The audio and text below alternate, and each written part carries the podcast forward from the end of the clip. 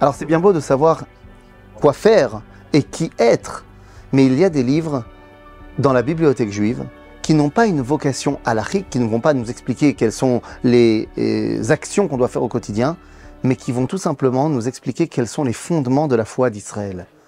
Eh bien, ces livres-là s'appellent les livres de Emouna. Les livres qui vont nous connecter au fondement même de notre réalité. Parmi ces livres-là, qui sont les livres de base de notre identité, nous pouvons trouver des commentateurs comme El Rabbeinu Saadia Gaon, dans son livre Emunot veDeot.